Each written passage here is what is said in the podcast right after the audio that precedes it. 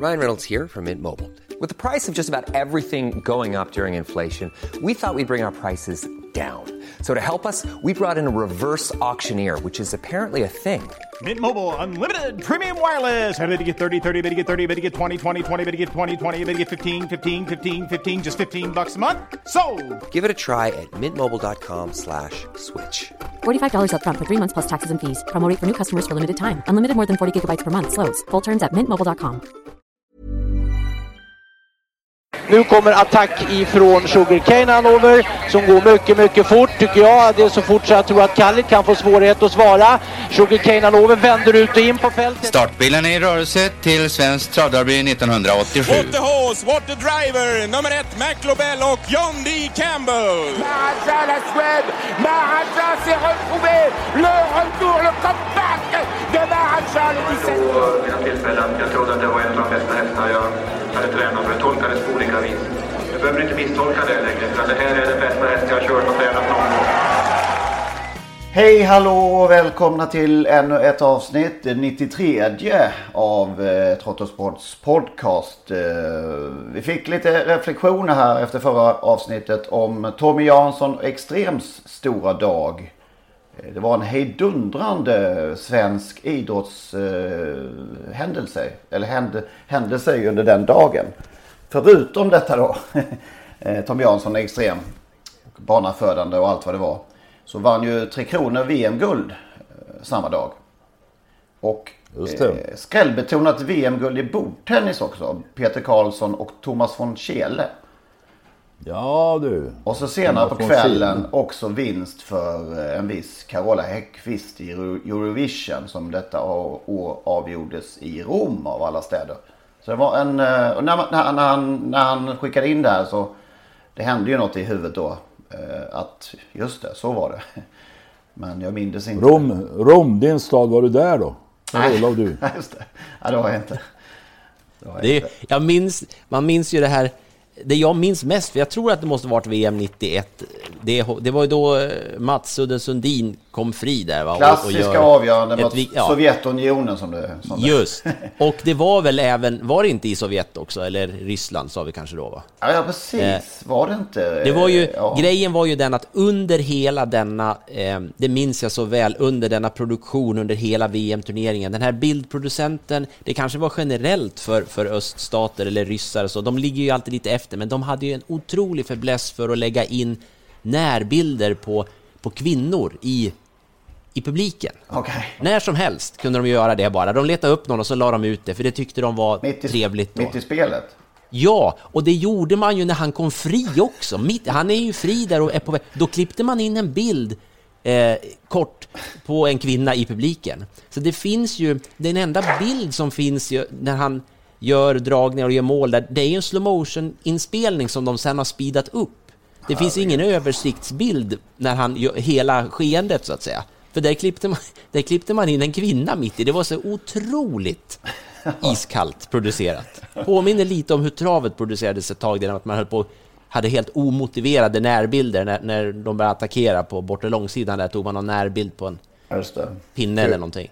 En köhäst. Ja, precis. Nej, det där kommer jag aldrig... Så kan man titta, man ska se såna här highlights. Det var väl TV3 som körde det där då. De hade ju alltså ingen, ingen vanlig livebild från just målet, utan där har de fått speeda upp en slow motion upptagning för att det ska bli...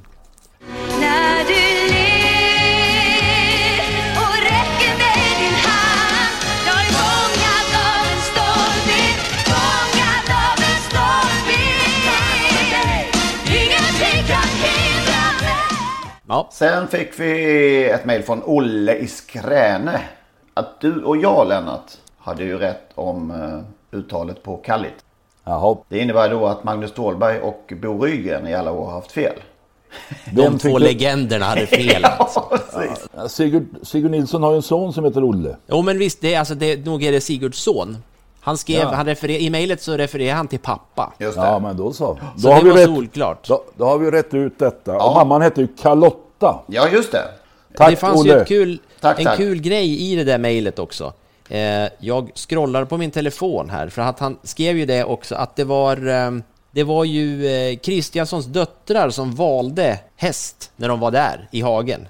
Vi ska ha han med stjärnan, Och det var, det var då, nu ska vi se så jag säger rätt där, Kallit. Just det. Ja, så var det. Och vi var där Snyggt. några år senare, Jim Frick eh, och jag och några till.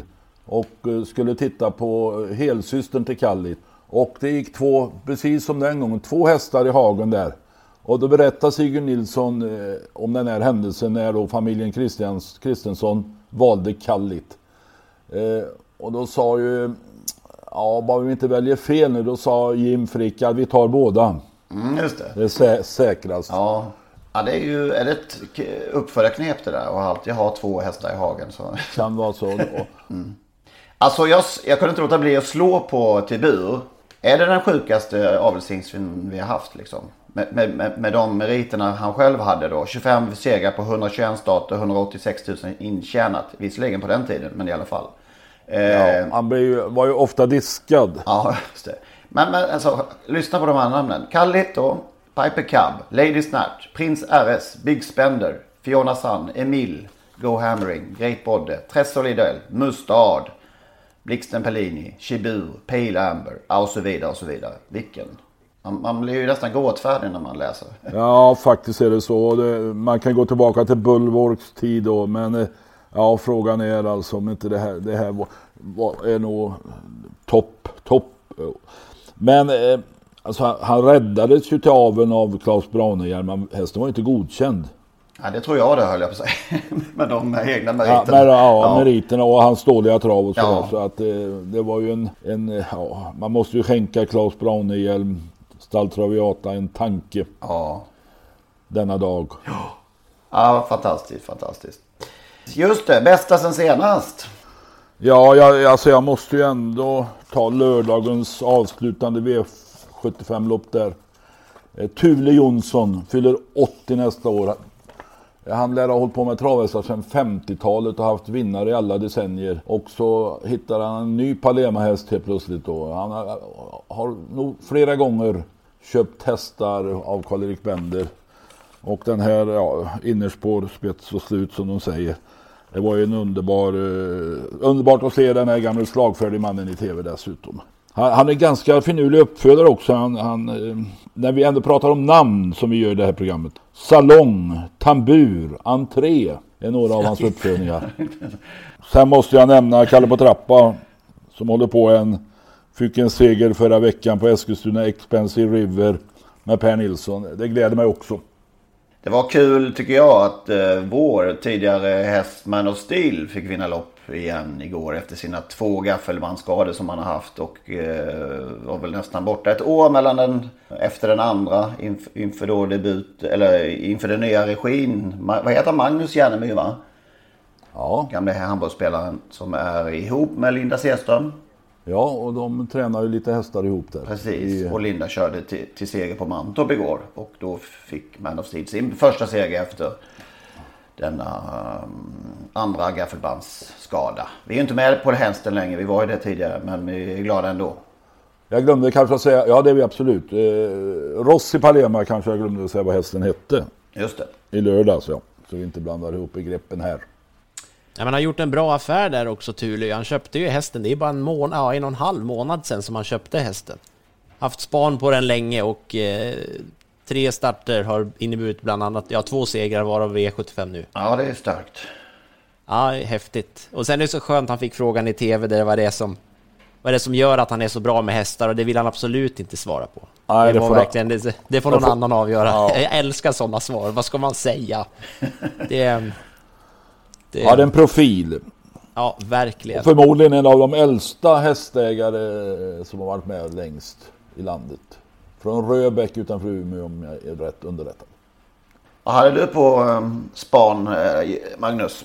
Jag tyckte det var häftigt. Jag, jag hoppar över Atlanten där och eh, var väldigt dåligt uppdaterad där, men, men Felicity Chag Chagwell är ju där nu mera hos Åke Svanstedt. Som ju var hos André Eklund förut.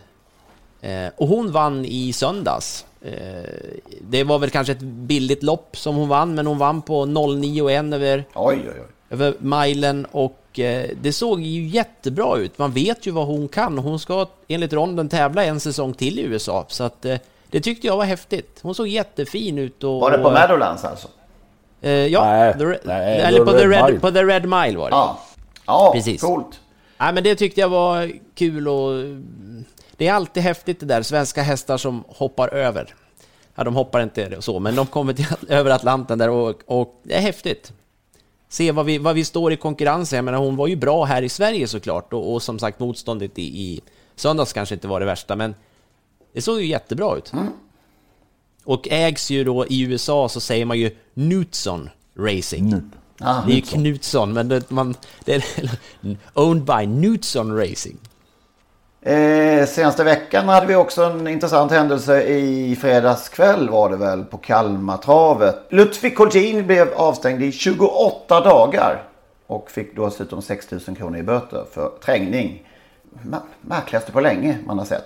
Ja, det var en väldigt konstig, eh, lång incident Ja. som kändes så omotiverad.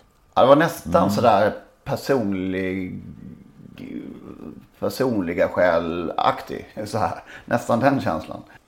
Ja, det var, jag, det, jag var väldigt förvånad. Man såg det direkt in i svängen och det liksom sprutade grus ifrån från vänstra hjulet på Johan Sulke. Man såg liksom hur de fightade. Så jag vet inte. Det är ju, jag har aldrig kört travlopp, det har ju Lennart gjort, men just den här uppfattningen att det fanns något att kämpa om där. Det kändes som att Johan var i ett andra spår och, och det var ju inte så mycket att diskutera på något sätt, men Ludde tyckte, måste ju ha tyckt att han, att han hade lika mycket rätt i det andra spåret. Och det var konstigt. Jag, jag har inte sett loppet. Jag läste bara i ronden igår kväll att Ludd, eh, eller om det var Sulkesport var det nog. Eh, någon rubrik bara att Ludde har överklagat. Ja, precis, det har han gjort. Det har han gjort och det blir Eh. intressant hur man hanterar, ser det då. Det känns ju, nu ska jag inte uttala mig om fallet egentligen, men det känns som ett hårt straff. 28 dagar och 6 000, hur ofta får man det? Det är väl avhängt på hur mycket man, lopp man kör. eh, Hur många dagar man får. Det finns väl någon, eh, någon slags stapel där som man går efter. Okej. Eh, Men visst. Jag, kan, jag säger så här, lycka till med överklagandet.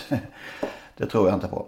Nej, det känns svårt. Ja. Det känns svårt att, att eh, som sagt, det är en sån lång incident. Ja. Det är ju inte bara en, en grej som händer, utan där hinner man i alla fall tänka ett par gånger under de där, vad kan det vara, 10 sekunderna eller något sånt där som det här pågår. Ja, det är.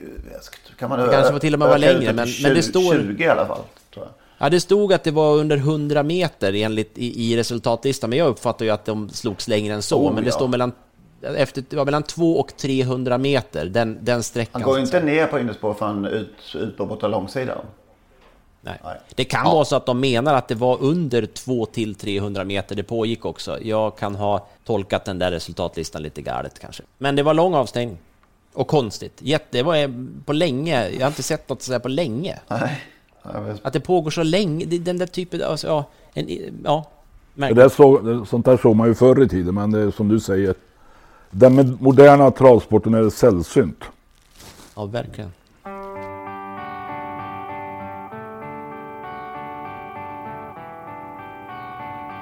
Lennart Persson, du har pratat med... eh, Förresten, ska vi inte gratulera Lennart Persson till eh, avancemanget? Ja, det kom ju massa bilder Med där man Skövde. får... Ja, sprutande champagne och Ja, glada fotbollsspelare. Det är faktiskt vilken nivå det än handlar om att gå upp i en serie är ju, det är ju stort alltså. Det är fantastiskt. Ja, men det var, det var kul. Eh, eh, vi var ju nykomlingar i division 3. IFK Skövde Fotboll pratar vi om. Eller kvalade upp från fyran i fjol. Vi blev trea i division 4. En straffräddning i kvalet räddade oss så att vi hamnade i trean och har inte förlorat en enda match i division 3. Så det var ju en kul säsong, en kul avslutning och en lång söndagnatt. kan tänka mig det. Är det ett tronskifte på gång i stan här nu då? Mot, eh, Nej, nej, nej, nej, nej. Skövde AIK är ettan och förblir i ettan och eh, vi eh, har inga ambitioner på att hota om tronen, i alla fall inte inom de närmaste åren. Nej. Men kul, hur som. Ja, jag känner ju att jag, ställer, att jag vill ställa fråga till Lennart. här. Vad är det som gör att du är så bra som fotbollsledare här? Nej, jag, min roll är ytterst liten, eh, men eh, jag är oerhört fa- fascinerad, passionerad och ja, jag tycker det är roligt med idrott överhuvudtaget och sitter i den här sportkommittén. Det håller mig relativt eh, ung tycker jag. Jag tycker det är häftigt som, som du säger Henrik, det där med att gå upp, att vinna. Att hålla på med sport och att, få, att någon gång få vinna någonting. Det är så häftigt. På vilken nivå det än må vara. Det är mycket värre för de här som bara varit med och åkt ur. Ja, det är helt klart. det är en poäng faktiskt. Men eh, det händer mer saker i eh, Västergötland. Till exempel på Axevalla på nyårsafton. Och eh, du har varit och pratat med Axevallas sportchef. Eller nej, det har du inte. Du har hört av honom på telefon, ska vi säga. Ja. Mm. Det låter så här. Ett nytt storlopp är på väg att födas. Sylvesterloppet på Axvalla som kommer att avsluta det här tävlingsåret. Och Lars, var kom den här idén från? Eh, den kom egentligen i början på året när vi skulle lägga prisbudgeten för det här året och såg ju från året innan att det blev lite för mycket pengar över i prisbudgeten och Axvallas målsättning är, är ju att få ut alla prismedel till de aktiva och då kom tanken att ha ett lopp med en ackumulerad prispott sista dagen i och med att vi vet att vi kör nyårsafton och det här loppet ska då gå som det allra sista loppet för året i Sverige. Eh, så där kom tanken. Och att det heter Sylvesterloppet, det var egentligen ett arbetsnamn från början för det här har ju varit, vi var tvungna att förankra det här på olika ställen, att det skulle fungera på det här sättet. Och det är ju för att löpartävlingar finns det en tradition att de kör Sylvesterloppet på nyårsafton eftersom det är Sylvester som har, som har namnsdag den här dagen. Och då har det fått leva kvar. Vi tycker att det är ett bra namn på ett bra lopp. Har du själv sprungit något Sylvesterlopp? Nej, det har jag faktiskt inte gjort. Däremot eh, vår VD Roger Moström, han är ju gammal elitlöpare faktiskt. Han har sprungit flera stycken och eh, namnförslaget det, det är hans idé från början.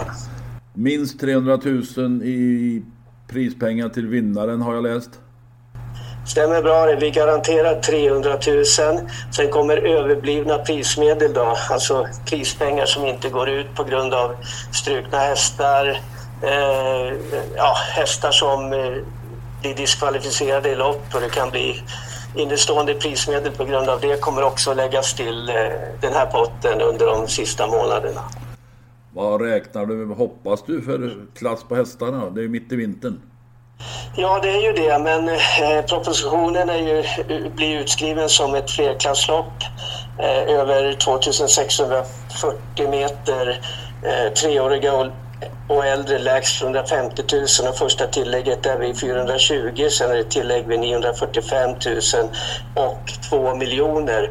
Så vår förhoppning och målsättning det är att det ska bli så bra hästar som möjligt på varje startvolt så att det blir ett eh, både bra eh, klass på loppet och spännande för spelarna den här multijackpot-omgången och räkna ut om den hästen kan ta 20 eller 40 meter på den hästen och så vidare. Och även att det ska finnas möjlighet för, för riktigt bra hästar som kanske vill göra ett avstamp mot vintermeetinget i Frankrike och, och få ett bra lopp eh, innan det med bra pengar att köra. Lars, då ser vi fram emot nyår. Det gör vi verkligen. Ja, det låter väl spännande. Ja men alltså helt plötsligt så eh, kommer folk med nya idéer och eh, namnet Sylvesterloppet är passande. Det finns ju några Sylvesterlopp runt om i världen. Det handlar väl om lång löpning och Axvallas VD är ju en gammal löpare så det var väl han som då eh, kom på namnet som ett arbetsnamn men nu ska det heta Sylvesterloppet. När fastställs liksom eh, prissumman? Det vet man inte riktigt. eh. Nej, det beror ju på hur det ser ut i budgeten eh, när, när vi börjar närma oss den dagen då man har pengar över och lägga ytterligare pengar på det här loppet, 300 000. Men ambitionen var ju att ha en halv miljon i första pris. Det kommer de inte upp till. Eh, sponsorer eh, backar väl ur om jag förstått det rätt, eh, coronatider som vi vet. Men de ska ju fortsätta med det här loppet och nästa år säger Ågen, då ska vi ha 500 000 i första pris. En liten mjukstart i år kanske och sen så ökar vi. Ja. ja, det är väl förhoppningen då. Nej. Skar Skarplöt är säkert nöjd att V75-gången får en extra push, inte bara i form av eh, jackpotpengar som nu konfiskeras vecka efter vecka. Nu ska vi ta oss an något som, ja, om man var med under den här tiden och inte kommer ihåg detta. Då vet jag faktiskt inte vad man är riktigt är gjord av. Det är liksom ett lopp som aldrig slits ifrån en. Eh, vi lyssnar här. Och där släpper bilen i vägfältet. Mycket jämn start. Det är Abiskusund nummer 5 och det är nummer 6, My Profile utifrån. Bakom sen också 7, Kramer Lyx. Favoriten 8 Star L är på väg att tappa travet och göra där och han galopperar. Nummer 8 8 Star L galopperar. Som fjärde häst följer sen nummer 4 Tackleray. Favoriten 8 Star L är alltså sist nu i klungan. Tredje häst 6 My Profile och så kommer nummer 8 8 Star L tillbaks efter galoppen ut i tredje spår. Galopperar 8 Star L igen. Och finner benen fort. Men det där tar på krafterna. Galoppera och så ligga ut i tredje spår. Nummer 5 Abiskusund drar första varvet efter 15 och en halv. Fortfarande mycket hårt tempo. Serata Star L igen som kommer utvändigt i tredje spår. Flicka nummer 10 Stride Studdy från kön. Mycket fort ut i tredje fjärde spår. Då måste My Profile backa sig loss för att inte bli fast bakom Ata Star L. 8 Star L gör ju ett otroligt lopp. Han är fortfarande med där. My Profile ser trött ut. Oh, det var, eh, Stride också trött. Det är helt fantastiskt lopp han gör det där 8 Star L. Att han fortfarande kan vara med i tempot. Tackaray nummer fyra och Stig och Johansson letar lucka. In på upploppet är det My Profile till attack. Det är också Abiskusund och det är L mitt i banan och så kommer Tackaray långt ut. Det är fyra hästar sida vid sida så kommer Smoking Swede loss på insidan. Det är Tackaray, det är åtta Ata Star L och det blir enormt hårt på mållinjen. Så hårt så att vi får nog titta på ett målfoto. Tommy Hané bakom Atastor L var favorit. Och det var favoriten som infriade förväntningarna men det, det var ett jättejobb och en fantastisk prestation av Atastor L. Ja, det får jag lov att säga. Det var inte snällt emot hästen, men det, jag kunde inte göra så mycket. Han var väldigt het idag och rullade över i passgång i första svängen. Sen eh, nästa sväng så fick jag tredje spår igen och eh, där eh, bröt han ner då på hästen innanför så jag fick en ny galopp. Sen så vart jag hängande i tredje spår precis hela vägen. Men du lyckades få ner honom ganska snabbt båda gångerna. Ja, det är ju en, eh, egentligen en väldigt travsäker häst så att han eh, var lite för het idag bara, var lite överambitiös. Va? Så att, eh, men det är ju skönt att han, han är i sån form som han har kommit i nu igen. Trodde du på målfoten när de två galopperna hade kommit? Nej, normalt sett eh, ska det inte gå va? men det, det är ju en undantagshäst. Inte ens målfotot kunde alltså skilja nummer 4 Thackeray och nummer 8 Ata Star L åt. Båda räknas som vinnare, båda ger rätt på V65. Vi tänkte alltså prata om så kallade, det låter så konstigt, döda löpningar. Det låter inte riktigt bra, när man, nej, det ligger inte riktigt bra i munnen. Men eh, eh, minnesvärda döda lopp. Och i det här fallet eh, så, eh, ja man led ju verkligen med de som hade spelat Thackeray. Och som bara fick fyra gånger istället för åtta. Eller kanske inte. Nej, Va? Nej, det, Kanske inte. Jag tror att alla som hade spikat Data Star L var ju överlyckliga. Om jag minns rätt, det, det, jag vet inte om, om... Som jag minns det så sjabblade man bort det här lite, i, om man säger schabbla, i tv. Man var inte supertydlig med, man gick direkt till intervjun Ja, det är ohyggligt otydligt. Det, det kanske... Och signalerade inte alls. Liksom. Han vann, men, men man fattade inte att han hade... Ja, det är faktiskt riktigt uselt eh, framställt. Jag, vet, jag tror att det är därför han, Bosse Hansson får, får säga det på, på resultatskylten, att det blev död löpning. Man säger. Mm. Det, ja, men, men vilket galet lopp alltså. Det är ett av de här loppen, trots att man ser dem, eller ser det för jag vet inte vilken gång i ordningen, så tror man ju inte att han...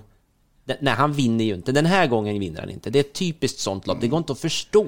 Och det går inte att fatta att Thackeray är den som ska löpa dött lopp heller riktigt. Han är ju aldrig med i loppet.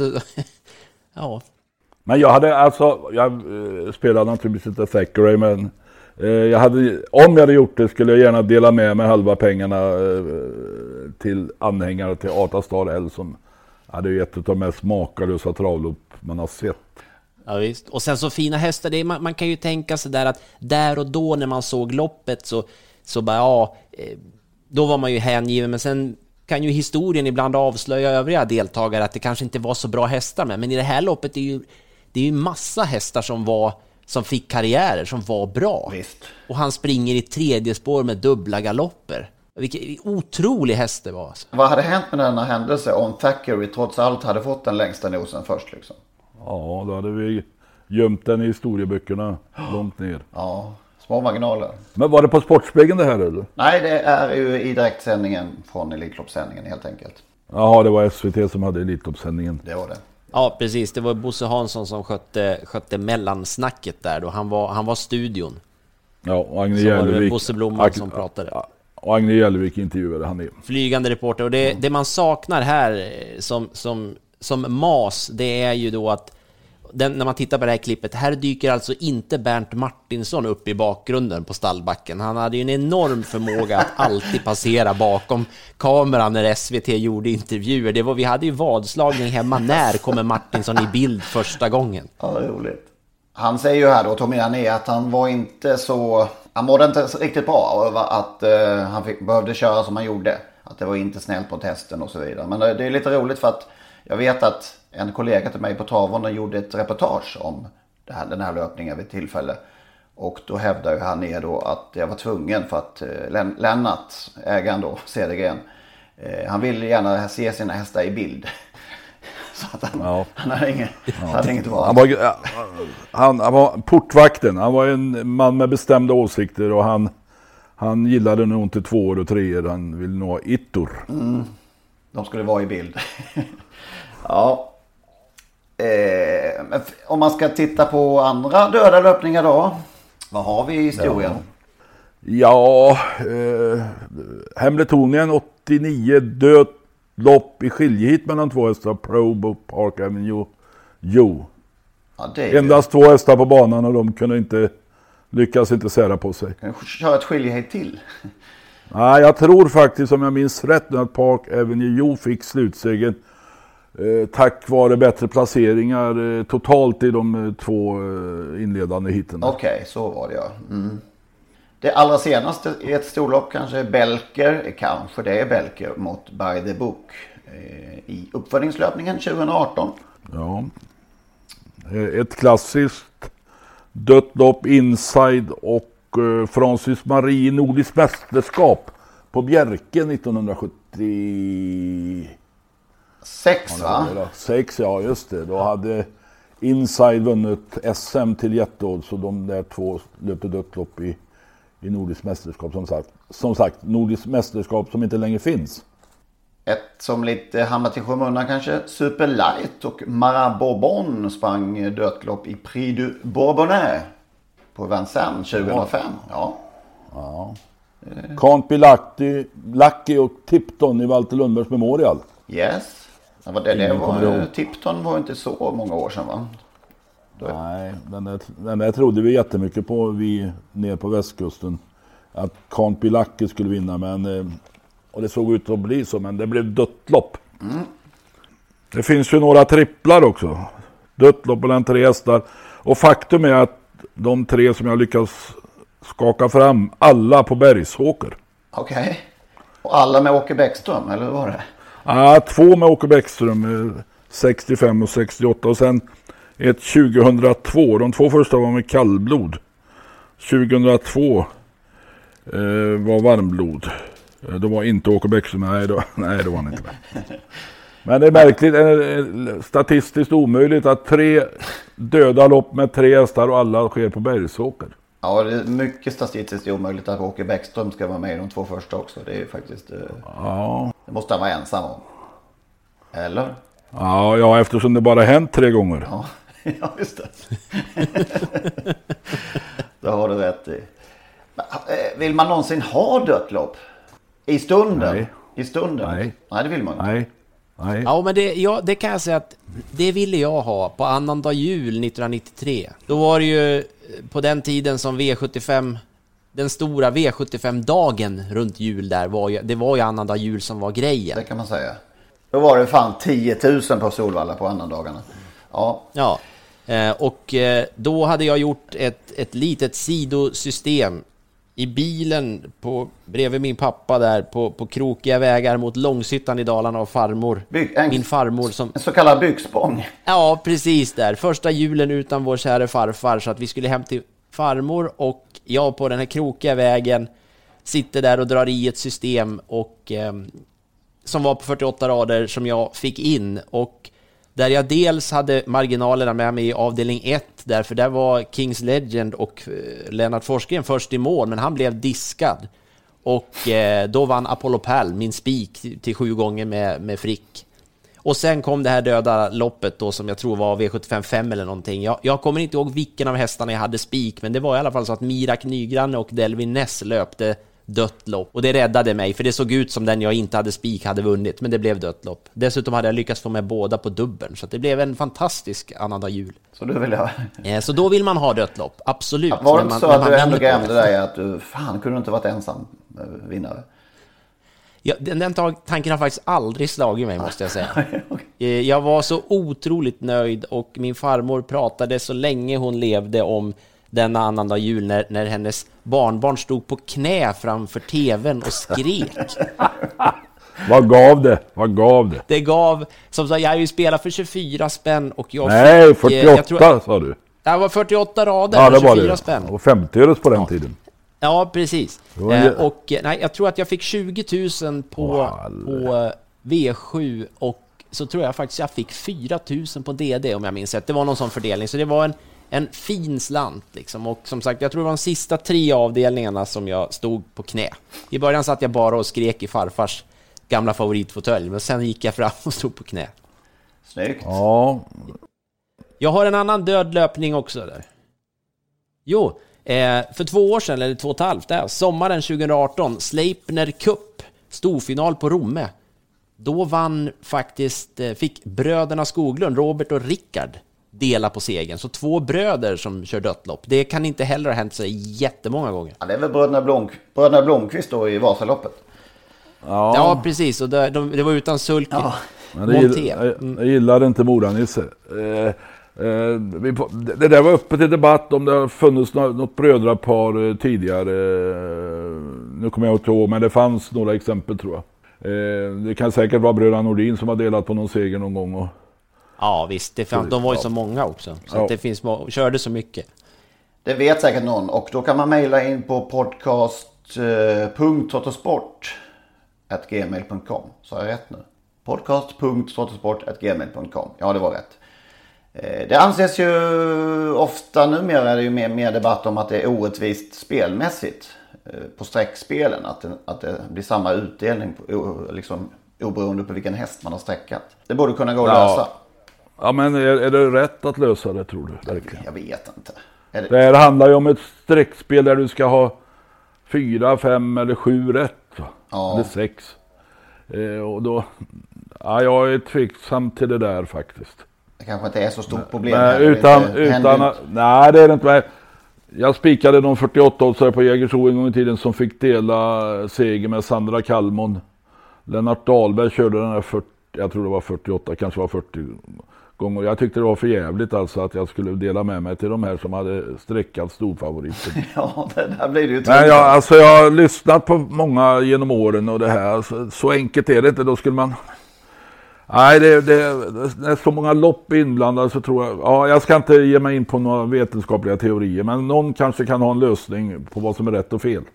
Jag tror att vi har en, vi har en lyssnare, Strappa, som jag nämnde förra veckan. Han är ett snille på det här med att ha argument kring matematik och, stat, alltså inte statistik, utan matematik, sannolikhet. Han är ju kanon på det. Han får reda ut det. Jag tänker att om det blir dött lopp i två lopp på V75, då har man ett jäkla problem. Så fyra olika utdelningar och, och sen alla dessa sexor och femmor som ska varieras. Det, det känns svårt. Vi får Men- nog vara nöjda med att DD, dagens Men- dubbel i alla fall, där får vi dela. Min gamle chef Bernt Sahlin hade alltid någon teori om det där. Ni har fel pojkar när ni tjatar om det där med att separera vinsterna. Men eh, jag ska prata med honom och så har vi strappa.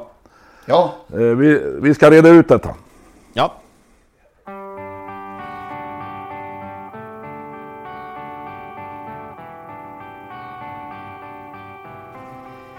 Det blir alltså dam-SM på bästa sändningstid nu på lördag. V75 4 kommer det ligga som. Ja. Ja, Vi ja. fick en fråga såg jag. Eh, Varför det inte finns något, här, något SM, kusk-SM. Ja, just det. Det finns Mm. alla möjliga varianter då, till exempel dam-SM, men inget eh, fritt eller ett öppet kusk-SM. Den fattas. Är det någonting som borde införas? Är det, är det inte märkligt? Har vi inte SM i alla sporter eh, egentligen? Och, och här har vi då dam-SM för do- kvinnliga kuskar, men vi har inget öppet SM för alla kuskar. Nej, det är sant. Ja, vi har ju lärlings-SM, vi har ungdoms-SM, vi har dam-SM. Vi har inte herr-SM och vi har inget vanligt SM. Ja, då glömde du ändå amatör-SM. Ja, det gjorde jag. Ja, det är intressant. Den bollen skickar vi vidare då till eh, de bestämmande. Eh, Har du fått mo- mothugg, eh, ditt, ditt korståg mot dam-SM, Henrik? Ja, det är väl både och tror jag. Eh, Men, men jag har lite svängt, svängt om här nu. Att det kanske är det bästa som hän, kan kunna hända. Att vi ska ha dam på bästa sändningstid på lördag. Då kanske det blir ett fokus på, Ja, på, ja det helt- kan du rätt på grejen. Eh, varje redaktion med självaktning borde ju ställa sig frågan i veckan om, om detta behövs. Vad, vad är det som händer här?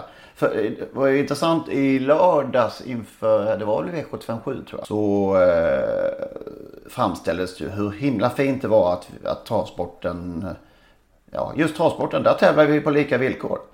Var liksom ingångspunkten i, inför V757. För det var ju en, eh, ja de jämställde stortränaren Timon Unmos mot eh, den här lilla amatören som var, blev trea där. Lina Tallberger heter hon. Nej, men det ska bli oerhört, oerhört intressant att se hur till exempel Kanal 75 och Per Skoglund tacklar det här. Eh, hur ska man behandla det här V754 på lördag i, i sändningen? Jag läste, någon, eh, jag har läst en avhandling också på nätet som var väldigt intressant. Eh, eller hittade jag en, en tjej som hade gjort en, ja helt enkelt en uppsats om hur deltagandet av män och kvinnor i hästsporten överlag hade varit under åren. Det var ju faktiskt så att även ridsporten en gång i tiden enbart bestod av män.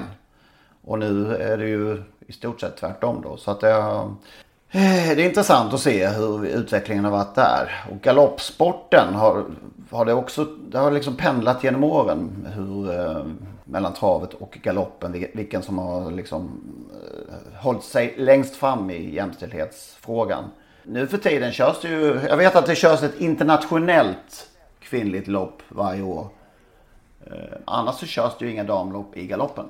Tittar man då på travet, jämför, jämför travet och galoppen så eh, finns statistik från, eller jag läste statistik från 2004. Då var ingen kvinna bland de 30 mest framgångsrika tränarna inom travet kvinnor, alla var män. Inom galoppen däremot 8 av de 17 mest framgångsrika jockerna detta år 2004 var kvinnor. Och bland de 20 mest framgångsrika tränarna fanns det 7 kvinnor. Så i princip 50-50 där då. Om man tittar på både jockey och tränare. Eh, de har nått lång, längre helt enkelt, galoppen. Strukturer då som bidrar till att upprätthålla manlig över och kvinnlig underordning. Eh, sitter djupare i travsporten. Det råder ju ingen tvekan om det. Så att, ja, det finns mycket att diskutera fortsatt här. Eh, det finns andra lösningar att komma vidare än att fortsätta med dessa bakåtsträvande damlopp. Bort med dem. Eh, nu kommer jag på en sak. Varför har vi inget monté-SM för herrar? Ja, nej, det, det är ju vi, precis i Monté-SM nu då, så nio av tio kuskar, ryttare säger vi där då, är ju kvinnor i Monté-SM. Där har vi ju en, en precis raka motsatsen till hur det ser ut i övrigt då. Men montésporten, det var vi inne på förra veckan också, den är ju, domineras ju av kvinnliga ryttare. Ja, då kräver jag ett monté-SM för herrar. Apropå det här monté-SM så är det omdebatterat eh, framförallt i spelkretsar om det ska vara med på V75 eller inte. Nej, jag tänker, jag, jag har laddat länge. Jag, nej, det har jag inte. Men jag, jag noterar, eh, Pastore Bob gör ju debut i Monté. I, I SM då med 250 000 i första pris. Och eh, till travronden säger ju Johan, tränare Johan Untersteiner att han är riden hemma, men han har inte testats i montéjobb och det är svårbedömt även för mig hur det kommer fungera. Jag tror det kommer fungera, men vet inte om det gör det. Det är ändå intressant. Jag kan inte för mitt liv tro att Johan Untersteiner riktigt säger som det är här. Han måste väl ändå veta att Pastore Bob fungerar i monté när man startar i det här loppet. Att man ska chansa och se, det kanske går, det kanske inte går. Vi har inte provat. Baron Det verkar ju märkligt alltså. Baron Gift har väl heller aldrig startat i monté om jag har förstått det rätt. Nej, Chianti är ju, är ju den tredje som inte... Det är ju Chianti, Pastore Bob och Baron Gift som som aldrig har startat. Och det är den ena debatten. Men jag, jag reagerar verkligen på Johans uttalande. Det här det låter ju, det låter ju inte jätteseriöst att inte veta, utan jag tror det kanske fungerar med Monté. Det är ju inte som att vi ska prova att köra utan bakskor, utan vi ska prova Monté och gå ut på V75. Vi får se om det fungerar. Det tycker jag är något man kan diskutera då, för jag, jag, jag kan också tycka att man, det är inte helt eh, bra att det kommer ut hästar som aldrig har, har testat Monté, men visst, det, det må så vara. Men jag vet inte, det här, den där inställningen tycker jag är mer diskutabel. Det är lite för nonchalant. Men jag tror helt enkelt inte att han är riktigt att han är riktigt ärlig när han säger att han inte vet om det Men- kommer att fungera. Men om vi... Är det det som är enda skälet till att folk inte vill ha, många människor inte vill ha Monté-SM på V75-kupongen? Är det att det kommer ut hästar som vi inte har sett i Monté? Det är ju ett av argumenten i alla fall. Det andra argumentet är väl just att ja, det andra är väl att det är en sån oprövad disciplin trots att den har hållit på så länge och, och den är... Jag har väl egentligen, jag kan inte säga att jag älskar Monté, absolut inte någon, någon förespråkare för Monté, men, men... Och jag tycker inte alls att det ska bli roligt att ta mig an det här loppet rent spelmässigt. Men jag kan ändå köpa, vi har disciplinen i svensk travsport och eh, tycker det är helt rimligt att den får synas när det här ändå är ett SM. Det tycker jag är... Det tycker jag är ganska självklart ändå. Då är vi överens. Henrik, han, han eh, laddar för att säga något nu här. Nej, det gör jag faktiskt inte. Eh, jag har inga problem med att eh, tre hästar debuterar i eh, så. Jag tycker det är nästan är lite kittlande. Så, så, så, så allvarligt tar inte jag på det kanske. Men jag håller ju med om att nog borde de ha testat i, någon gång i, i, i, något, i något jobb kanske. Och se om det ändå funkar. Och, om man travar under sadel i alla fall. Men jag har inga problem med att det, att det är flera hästar som debuterar i faktiskt. Men det, det är jag nog kanske ensam om. Nej, det är du inte alls. Nej. Ja, men jag kände, nu, ja, nu när vi... Nu när jag ändå satte på mig gnällhatten då, eller jag gnäller inte på Johan Unterstein, jag tycker bara att det är lite, lite för nonchalant. Men jag tar upp en, en grej från, från ett, för ett par veckor sedan så pratade vi om det här eh, som ATG har börjat med nu, att man sätter eh, den här symbolen för registrerat varumärke efter olika ord, eh, produktnamn, varumärken som man har i sina, eh, i sina texter. Det är V75 och så står det ett R med en cirkel runt och sen har vi Top 7 står det, då kommer det där R in. Och det här skriver man i brödtext överallt och det ser riktigt dumt ut och eh, blir ganska svårt att förstå om det faktiskt är så. Dessutom det här R normalt sett är ju upphöjt och står ju så att säga högre upp då. I, I normala fall har vi lärt oss det, men det funkar inte riktigt i alla sammanhang. Framförallt inte på webben har inte i alla fall ATG lyckats lösa det, så det ser ju ut som det står V75R. Och då tänker man, "Ha, har vi en ny spelform?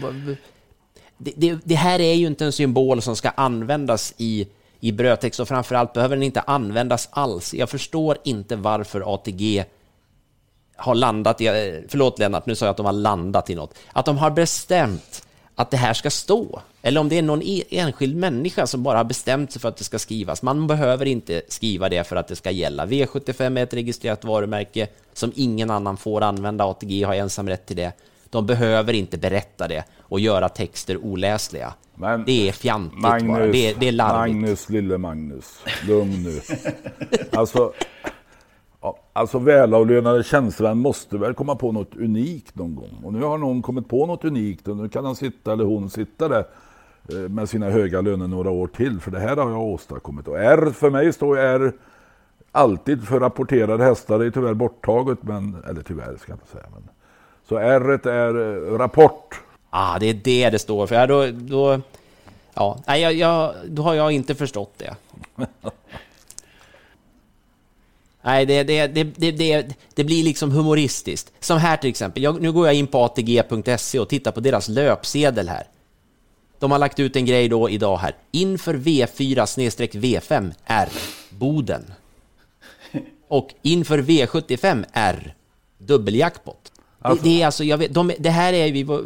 Det här med, med det här kriget så ska vi kanske inte använda, det är ett dåligt ord, men, men den fight som pågår nu mellan Svenska Spel och, och ATG och kanske också det, generellt den här med licensieringen, att, att ATG är så rädda för att någon ska sno de här. Jag fattar att de, de, att det finns en rädsla, men den är ju helt obefogad. Det finns ingen som kan ta de här grejerna. Skulle någon börja använda V5 och V4 och, och, och eller jag vet inte, V4 står inget R efter, så jag är lite osäker på om de faktiskt har skyddat V4 där.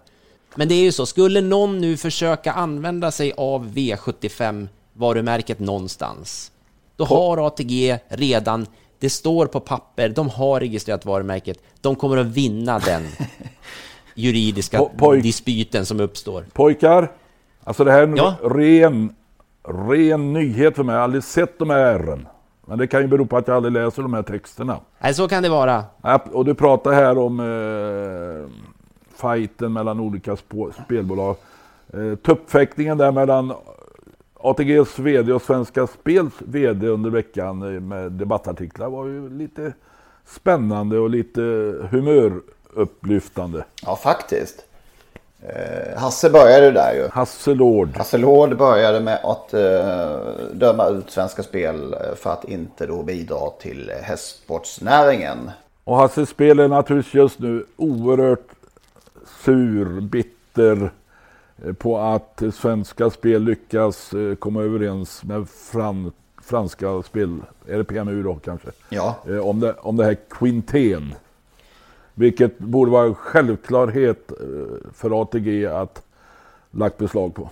Mm.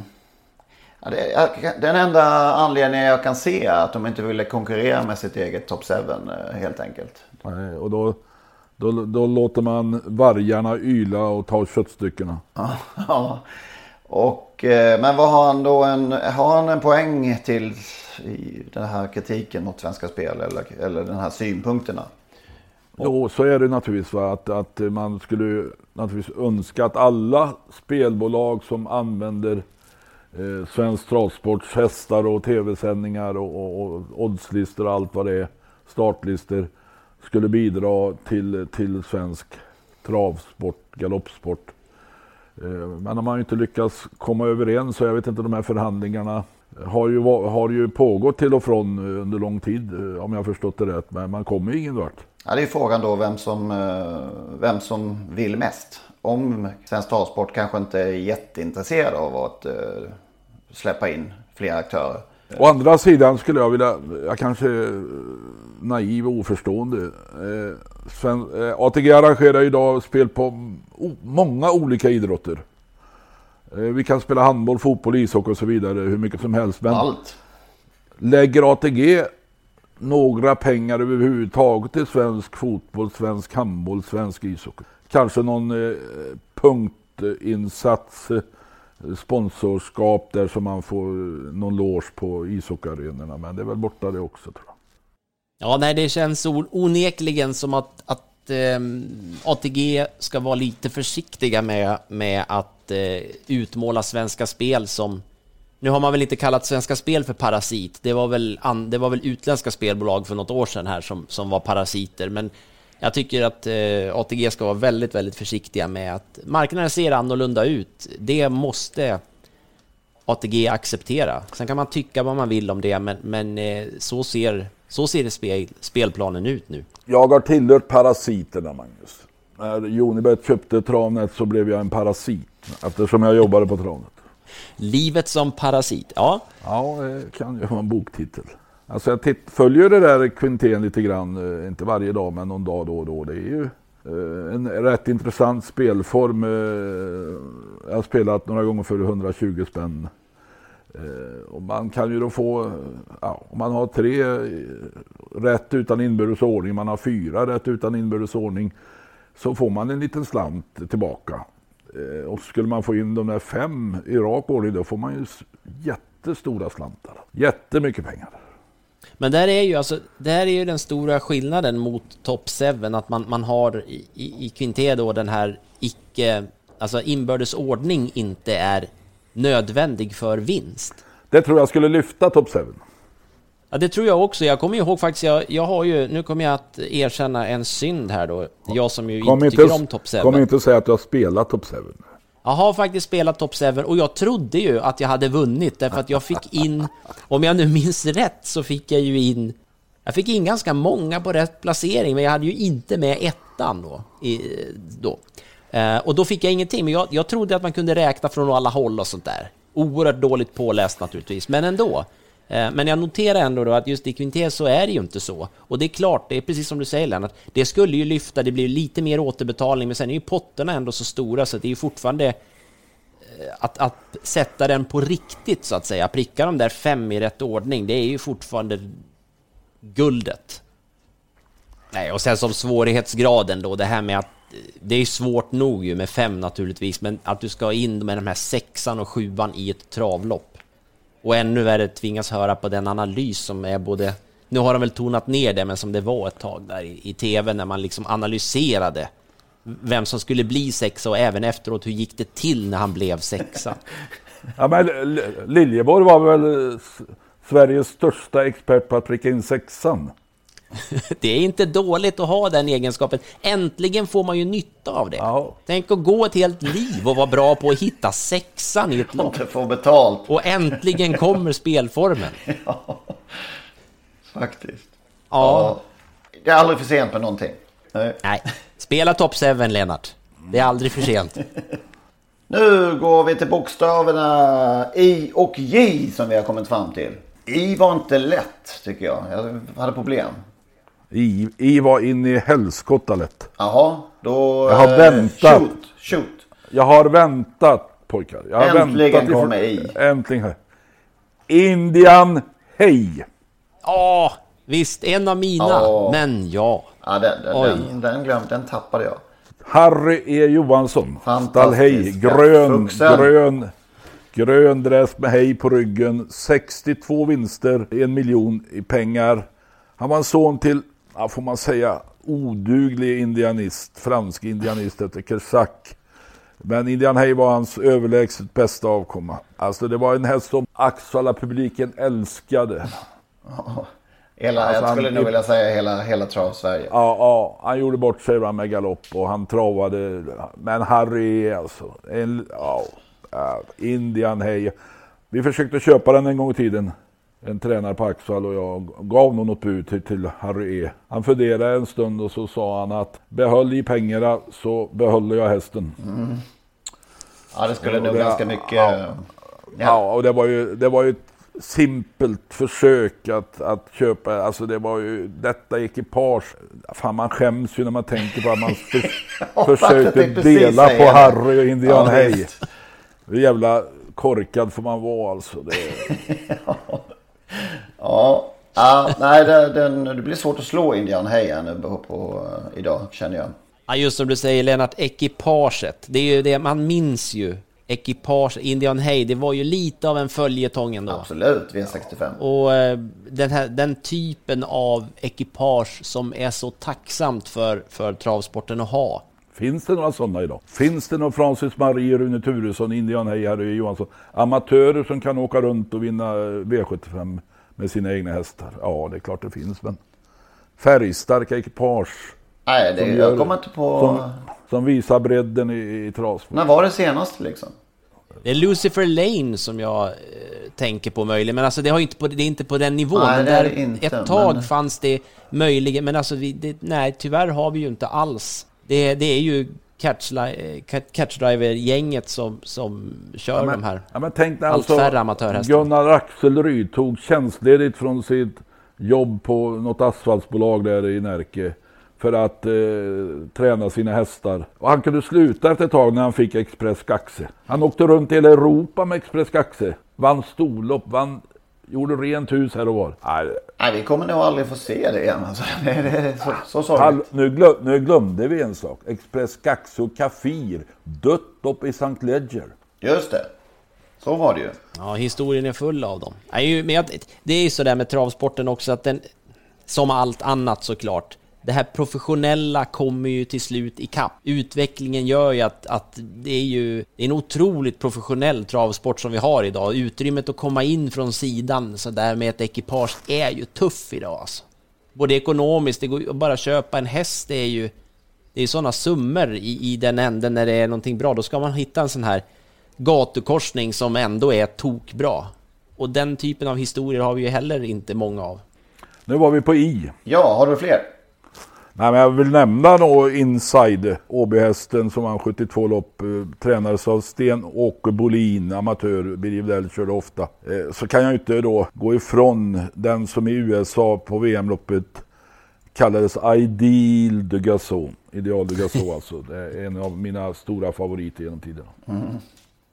Eh, jag fastnade på, eftersom man alltid har läst eh, i Svensk Travderby historiska den här vinnarlistan. eh, Så brukar det alltid rubriken vara från Ibrahim Pasha till och sen eh, den senaste vinnaren då. Så Ibrahim Pasha, den första derbyvinnaren. Ganska fint namn också. Absolut. Ja. Intakt. Är enkelt och, och ja, Olle Goobs derby 2 då. Han har väl aldrig varit närmare att vinna derbyt än eh, 86 med intakt. In April. Tycker jag är lite fint. Tjänade drygt 700 000 och vann V75-lopp hos Ola Karlsson. Nämner Ina Skott också. Ja, det måste vi naturligtvis göra. Ja. Annars kommer någon att säga att vi ni glömde Ina Skott. Ja, ja. Ja, det är ju risken att, att det är... Ja. Vi glömmer många. Vi glömmer väldigt inte många. Vi får inte glömma de stor, rikt, riktigt stora. Nej. Magnus. Nej, den här veckan glömde, glömde ni ju inte de jag hade skrivit upp i alla fall. Både Indian Hey och Intakt. Jag har, jag har bara en kvar. Men den är nog, det var den som jag kom på först å andra sidan. Imposant. Ja, just det. Just Thomas det. Nilsson. Ja, visst. Thomas Nilsson, 41 segrar på 117 starter och en, en dryg miljon. Tävlar ju i, i början, mitten på 80-talet. Just det. Det var ju i, tillsammans med Legolas där. Just det. Han hade ju två, Ja, Super Gary hade han ju två riktigt fina gulddivisionshästar där. Super, men den kan, Gary. Super Gary, men den kom, Ja, den, ja den visst. kom lite senare i sig. Men eh, ja, då går vi väl till J va? Då, jag tycker här, här är det mest givna av alla. Så då får, här får Lennart börja. Det är mest givna av alla. Ja, kan, du, kan, Varför det? du kan inte bränna den här. Järvsö- Järvsöfax menar du? Nej, det gör jag inte. Nej. Oj, Alltså, för- nu satte du press Ja, det. Järvsö- Det tänkte jag, det är rätt. Lennart satte den direkt. Det var fel Det var alltså. fel. Ja, men jag, alltså Julien, Julien. Ja, Sören Nordins stjärna, den, den är för mig. Alltså den vann eh, kriteriet och Johan Jakobssons minneslopp. Svenskt mästerskap två gånger. Mm. Walter Lundbergs. Var över i Amerika. Sköttes faktiskt av Leif Lövgren under en period. Jag tror han var med i USA. ja just det. Eh, alltså det är, ja, Jaded Jokos eh, har jag noterat men eh, ja, jag vet inte vad du menade. Nej. Jöllan kanske? Exakt, såklart. Hur kunde, alltså. Vad, förklara dig. Ja, men Jöllan, det var... Ja, Du tycker, det inte om, lite- du tycker egentligen inte om namnet eller? eller? Jag tyckte om, hade en liten del i Jöllan och tyckte om hästen och eh, ja, Ja, jag tror de skulle komma först här. Men eh, ja, då tar vi, då får du ta så du inte blir av med alla den här gången eh, Magnus. Jag, jag, är helt, jag är så helt säker på att jag blir ensam om Ja. den här. Jag, jag tyckte ju att I var ganska lätt. J tyckte jag var oerhört svår om man nu ska fimpa de här eh, ska säga, kända hästarna som heter något på J. Jullan och Järvsöfax och de här. Eh, men då minns jag en häst, här fick jag leta lite i minnet, men jag minns att det fanns ett, ett kallblodsnamn som jag såg i ett, ett av de här första travprogrammen som jag bläddrade i hos min, min mormor där. Eh, och jag trodde att hästen hette Jättemunter, men den, den hette, jag letade, den hette Jämt Munter. Okej. Och det är ett av de här tidiga, tidiga hästnamnen som satte någon slags prägel. Det kanske är därför jag tycker att det är lite göteborgskt, såklart. Men jag tycker att det är en underska underskattad form av humor. Jag tycker det är en intelligent humor. Så jämt munter, var ingen stjärna. Tävla i, i slutet på 70-talet. Eh, jag vet egentligen inget annat än det jag läser i, i, eh, hos ST där. Men, men jämt munter minns jag som namn. Tycker det är, återigen, kallbloden, de är ju... Det är fint. Låt mig bara flika in att Jöllan slog faktiskt Viola Silas i Lovely Godivas lopp. Ja, precis. Eh, nej men Jim Fricks Oaks vinnare från 2000 tycker jag är fint. Juanita. Ja. Verkligen. Ja, fint. Det var kanske Jims riktigt, eller sista riktigt stora triumf. I, ja, i den digniteten av, av löpningen. Gjorde ju i princip inte någonting efter det. Efter Oaks-segern. Nej, hon var, hon, hon var väldigt, väldigt racklig. Ja. hon hade stora problem. Så det var nog en, en tränarprestation att vinna det där loppet. Ja, eh, gjorde ett par starter också hos Torbjörn Jansson innan, det, innan hon sa eh, adjö för gott. Eh, Jazz Legend tycker jag är rätt häftigt faktiskt. En häst hos Tarzan Melander. Chardy. Jardy, ja Chardy, ja det är en fransk, eh, vann väl Prix de Paris kanske. Eh, Faktiskt till och med Prix d'Amérique 2. Ja, kanske att Christian Bisson körde då. Just det, så var det nog faktiskt. Och sen har jag Julien också för det är ju fantastiskt fint att ha ett lopp på Solvalla efter sig. Eh, Getrib, derbyvinnaren 86 tar jag med också. Inte jätteroligt kanske men härlig häst var det ju. Alltså, nu när vi pratar om de här hästarna, fan jag får ångest. För att? Vad ska vi göra när vi har avverkat bokstaven Ö? ja, just det. När vi kommer till Ö, tänker jag, redan där får jag Ja, just det. Finns det några hästar på Ö? Ja, just det. Ja, vi, vi kanske får börja om. Vi kan köra hur många varv som helst. Ja, det tror jag. Då är det alltså SM på eh, riktig SM-dag då på lördag på Åby, Åbyfältet, Åbyfältet eh, ute i Mölndal. Och eh, har du vinnarna Magnus?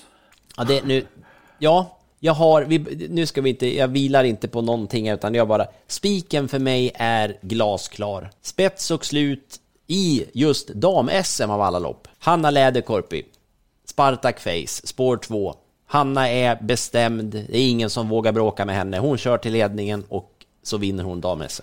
Ja, men hon är så försynt som brukar släppa ledningen. Ja, men det kan hon, då får hon göra det på Åby. Vi har dubbla Ja, open just stretch. Välkommen till Mölndal. Ehm, det kände jag direkt när jag tittade på det där loppet. Eh, Krånglar jag till det där så då tar jag alla istället. Sen, eh, ja, jag, jag vill ju tro att det blir läderkorpi även i, i Monté-SM. Jag tror som sagt inte riktigt på Johan Untersteiner. Eh, jag tror inte att det är någon jätteslump att Lina Läderkorpi sitter upp på Pastore Bob i en Monté-debut i ett SM. Så jag tror att Pastore Bob vinner den. Ja, vem vinner det här stora SM om man får säga så? Öppna SM. Som Queen L Vilket roligt- som sto har vunnit tre gånger.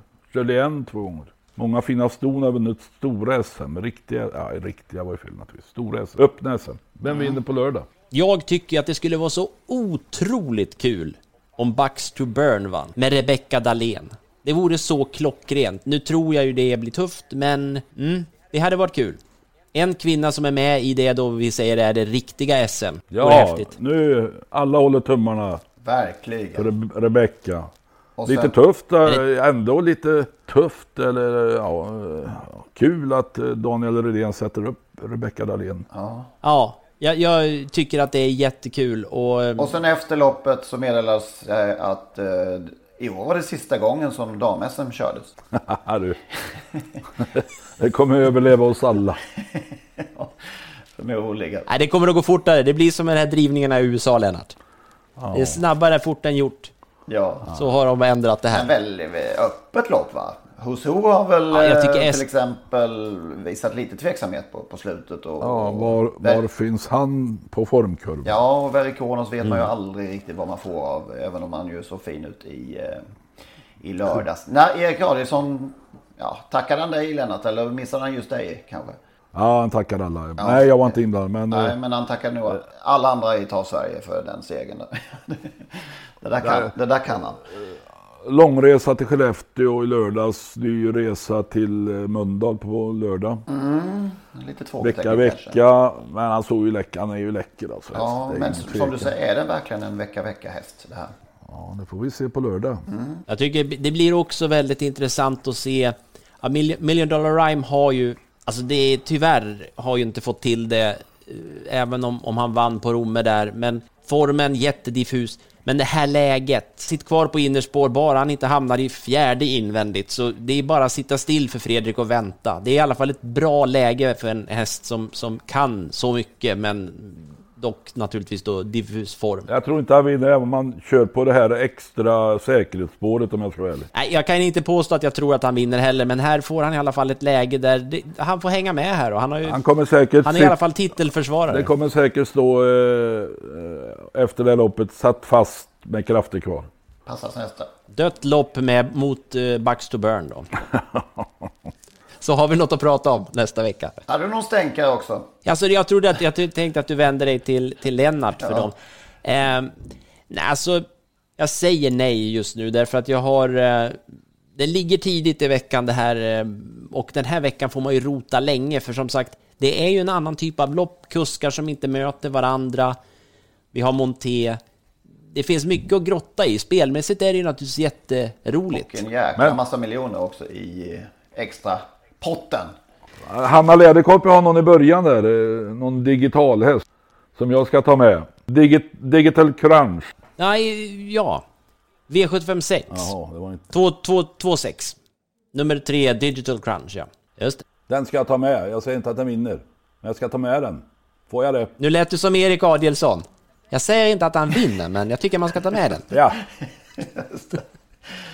Exakt. Det tycker jag så. Det är ett, så, det är ett kanonbra travuttalande. Varför ska man ta med den om man inte... Ja. han säger att han inte tror. Det är inte säkert. Den kan vinna. vinna. Visst, ta De med alltid den. klaffar och så kan han vara med där framme och rota. Ja.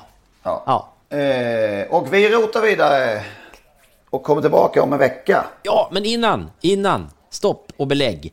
Eh, ja, det här med comebacklopp. Minns ni att det fanns något som hette det? Det finns inte Alltid längre sista va? loppet på Jägers comebacklopp. Ja, det Ja. finns inte längre, det tror jag inte. Men jag minns det mycket väl. Vi har ju ett, eh, ett sånt lopp på söndag, fast det är ju inte ett comebacklopp, men det är ett comebacklopp. Åh, vad jag snurrar till det. Här kommer Erik Adielsson in, bara sådär av en ren tillfällighet igen. På Rättvik kör man ett, ett eh, staylopp eh, och där kommer två hästar ut som vi inte har sett på jättelänge.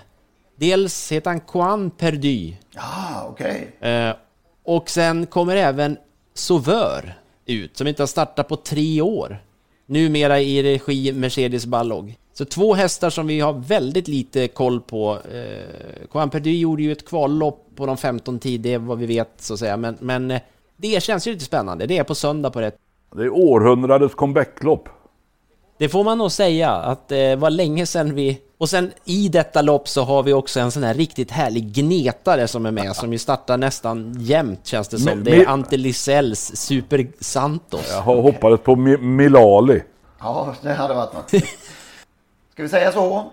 Ja, det kan... Det tycker ja, jag. Tack för idag. Ha det så gott. Hej. Hej. Hej